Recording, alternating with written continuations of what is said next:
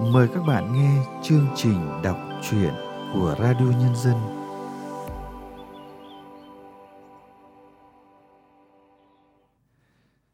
Các bạn thân mến, trong chương trình đọc truyện hôm nay, chúng tôi mời các bạn nghe truyện ngắn Miếu Uyên Ương của tác giả Nguyễn Hải Yến qua giọng đọc Ánh Nguyệt.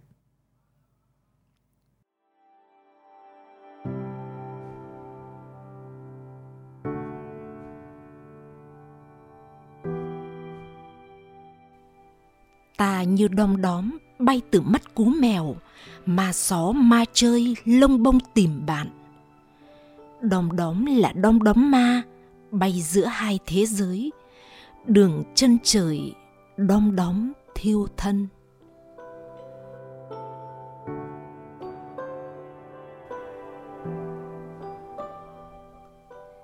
Chỗ đầu hồi nhà ngang, dưới tán cây bưởi đào, bà nội tôi cho vẩy thêm một trái. Mái lợp lá gồi, vách liếp lửng cao ngang ngực người lớn. Mỗi lần kiễng chân, dướn cổ, kê cằm vào thân tre tròn, nhẵn bóng. Nhìn qua vách, tôi thấy ao ngoài, thấy gò duối dại, và thấy cả cánh đồng có con đường nhỏ chảy sỏi vàng dẫn từ làng ra đường cái. Đầu con đường bắt vào làng là miếu ông, nằm tĩnh lặng trong lùm xi, dễ phủ kín mái. Cuối con đường là miếu bà, trên gò đất cao, cúc dại răng kín lối. Và khoảng giữa con đường ấy, dưới gốc đa buông hàng chục thân, có một cái quán nhỏ mái dạ, tường đất nện, cửa dấp bằng một bó rào. Ấy là cái quán của bà. Ông nội tôi mất sớm. Bà ở Hóa từ năm 20 tuổi và nuôi con bằng nghề hàng sáo.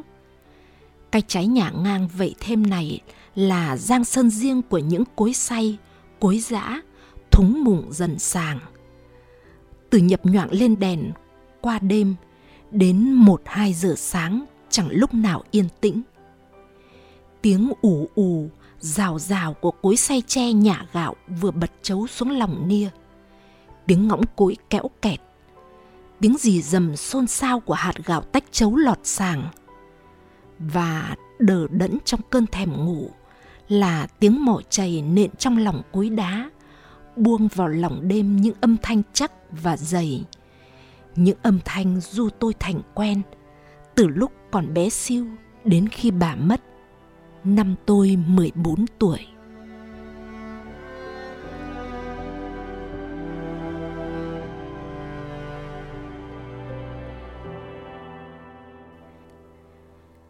Bố mẹ đi làm xa, hằng đêm tôi chẳng chịu ngủ trên nhà. Trên cái giường nạch tre bên cạnh bàn thờ có 3 tấm bài vị đứng im lìm, phủ vải đỏ, mà chỉ xuống dưới trái với bà.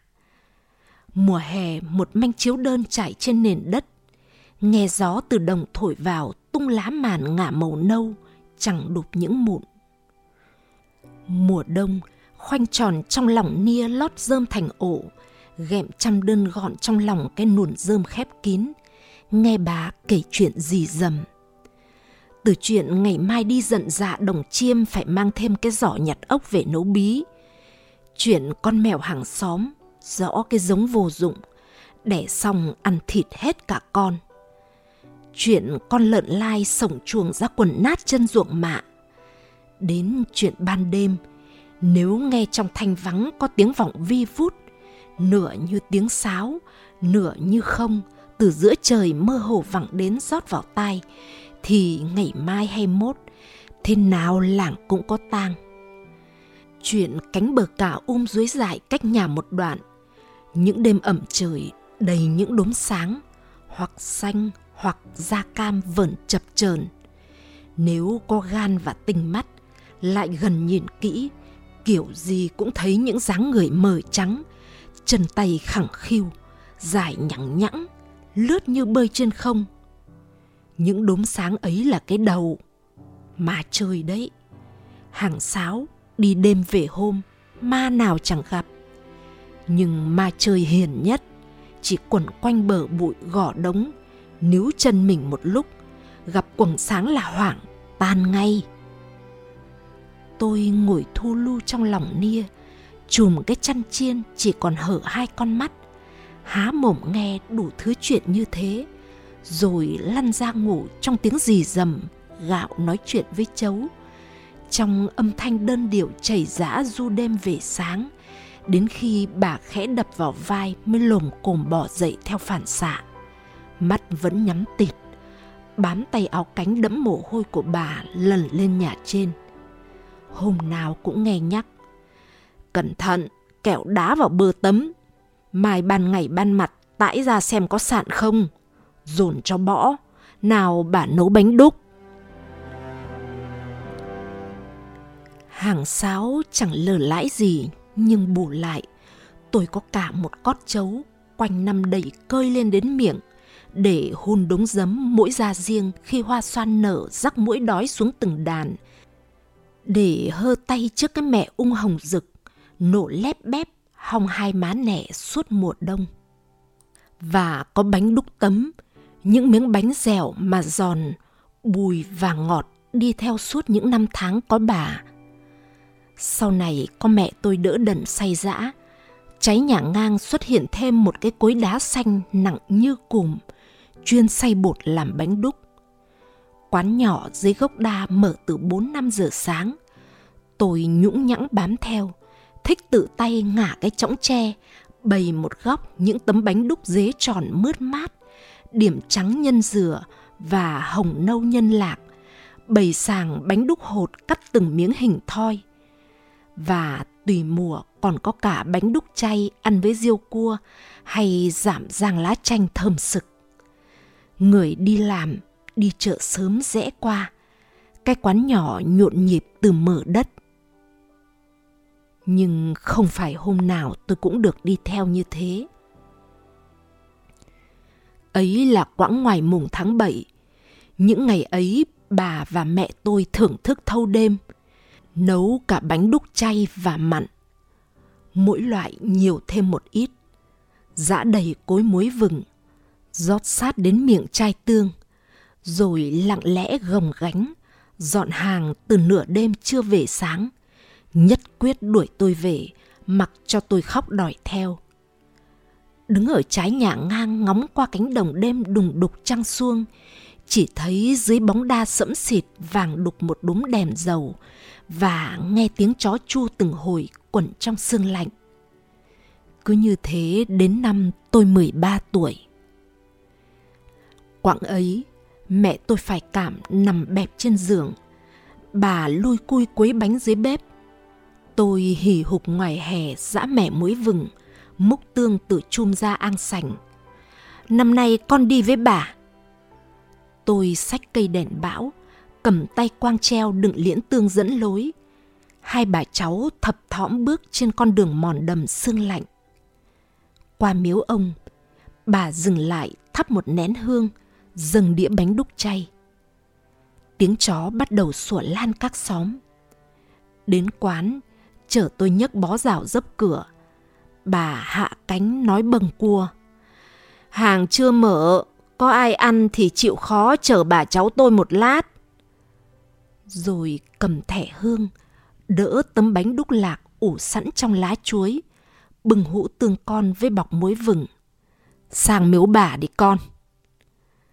Quãng đường sang miếu bà chừng 2 cây số xuyên đồng hun hút gió, mờ mịt sương quẩn chân trong lời kể của bà về một đôi trai gái yêu nhau. Bởi người con trai nhà nghèo nên gia đình bên kia cấm cản. Trốn đi nhưng chẳng thành, người con trai bị đánh chết. Cô gái lúc ấy đương có mang cũng tự tử chết theo. Người nhà chôn họ ở hai đầu làng, rồi trồng một cây đa ngăn tầm mắt.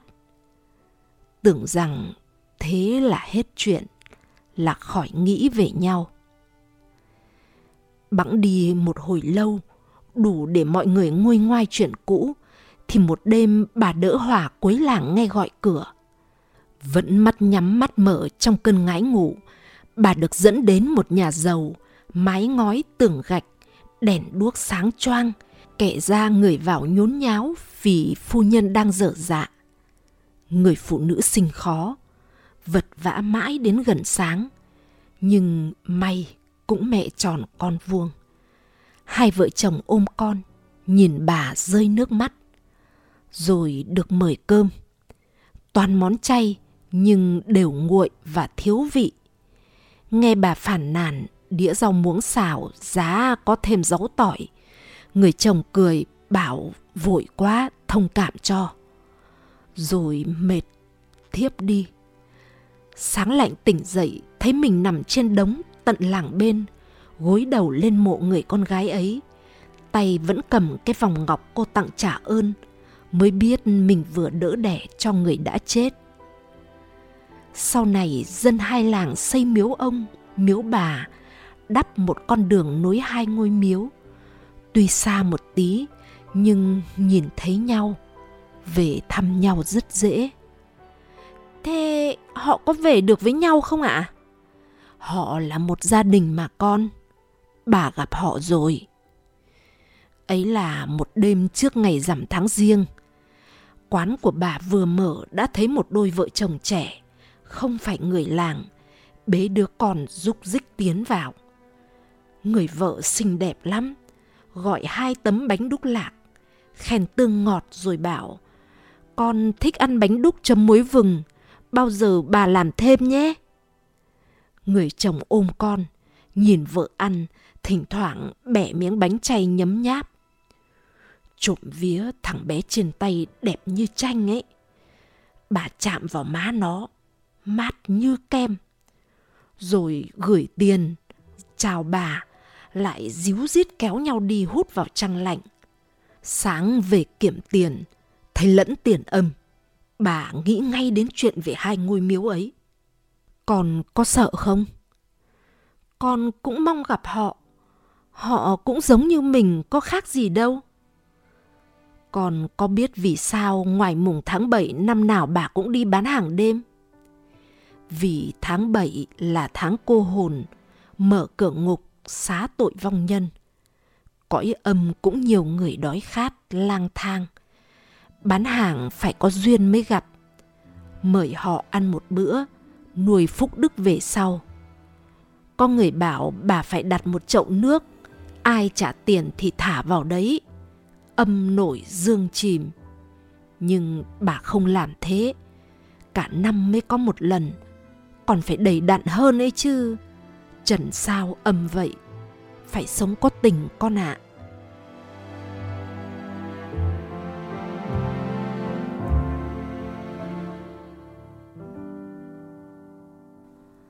Tôi đi với bà được 2 mùa cô hồn như thế. Rồi bà ra đi. Sau khi bán hết hàng, ngả lưng lên mặt bục đất, đắp làm ghế ngồi. Bà chợp mắt, còn trông hàng chửa sáng. Ai hỏi mà không quen mặt thì bảo cho bà con khất sang năm. Bà thanh thản thế nên tôi không khóc. Nhưng từ ấy, hằng đêm đều đứng ở trái nhà ngang, nhìn qua cánh đồng ra quán nhỏ. Nhớ có lần bà gọi tôi dậy, chỉ cho xem 2 khối sáng da cam bằng cỡ chiếc nồi bỗng, bay lượn dập dìu bên nhau trên đường. Bà bảo, thần miếu ông sang thăm thần miếu bà đấy. Cái đốm xanh lượn bên trên là cậu nhỏ. Vui chưa? Tiếng cối đá xanh xay bột vẫn rì rầm kể chuyện qua đêm. Quán nhỏ dưới gốc đa vẫn mở hàng từ 4-5 giờ sáng. Và ngoài mùng tháng 7 nào, tôi và mẹ cũng chờ một lần nghe tiếng gọi. Ngẩng lên sẽ thấy bà dắt theo đôi vợ chồng trẻ, bế đứa con rúc rích tiến vào. Cho bà dế bánh đúc lạc, để xem mẹ mày nấu có ngon không.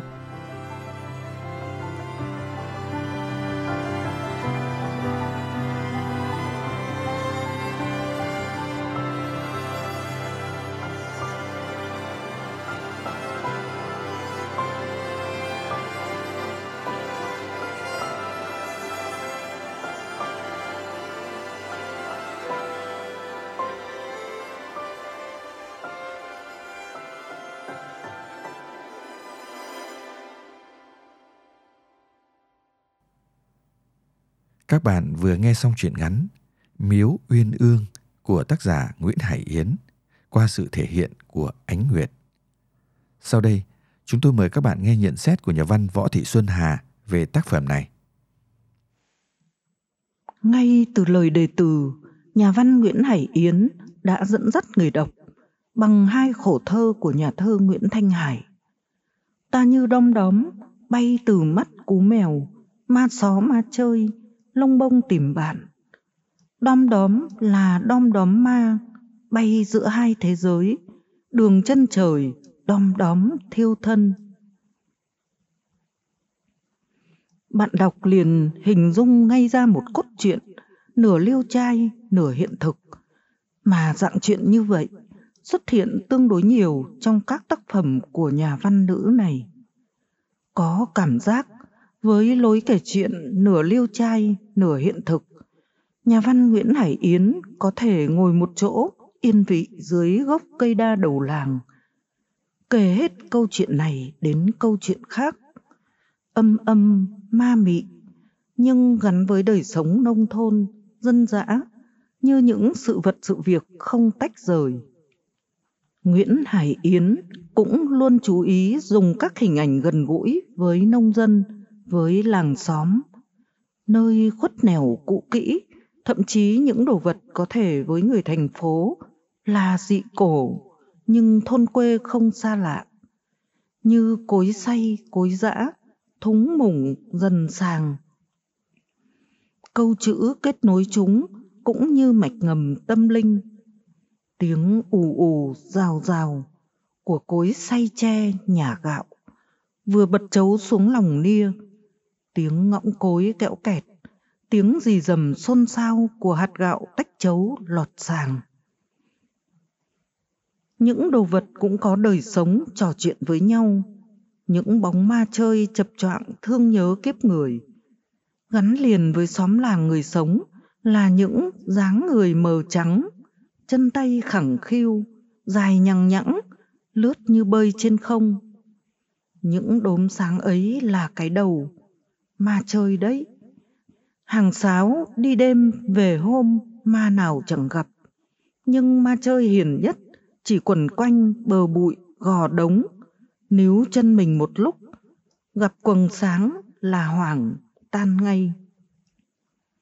Lối kể chuyện này dẫn người đọc, người nghe đi theo bước chân nhà văn đến những miền kết nối âm dương, mở ra những hình dung về một không gian cổ truyền, lưu giữ những đạo lý không thể mất giữa đời sống hiện đại. Chương trình đọc truyện của Radio Nhân Dân hôm nay xin được tạm dừng tại đây. Hẹn gặp lại các bạn vào chương trình sau. Thân ái, chào tạm biệt các bạn.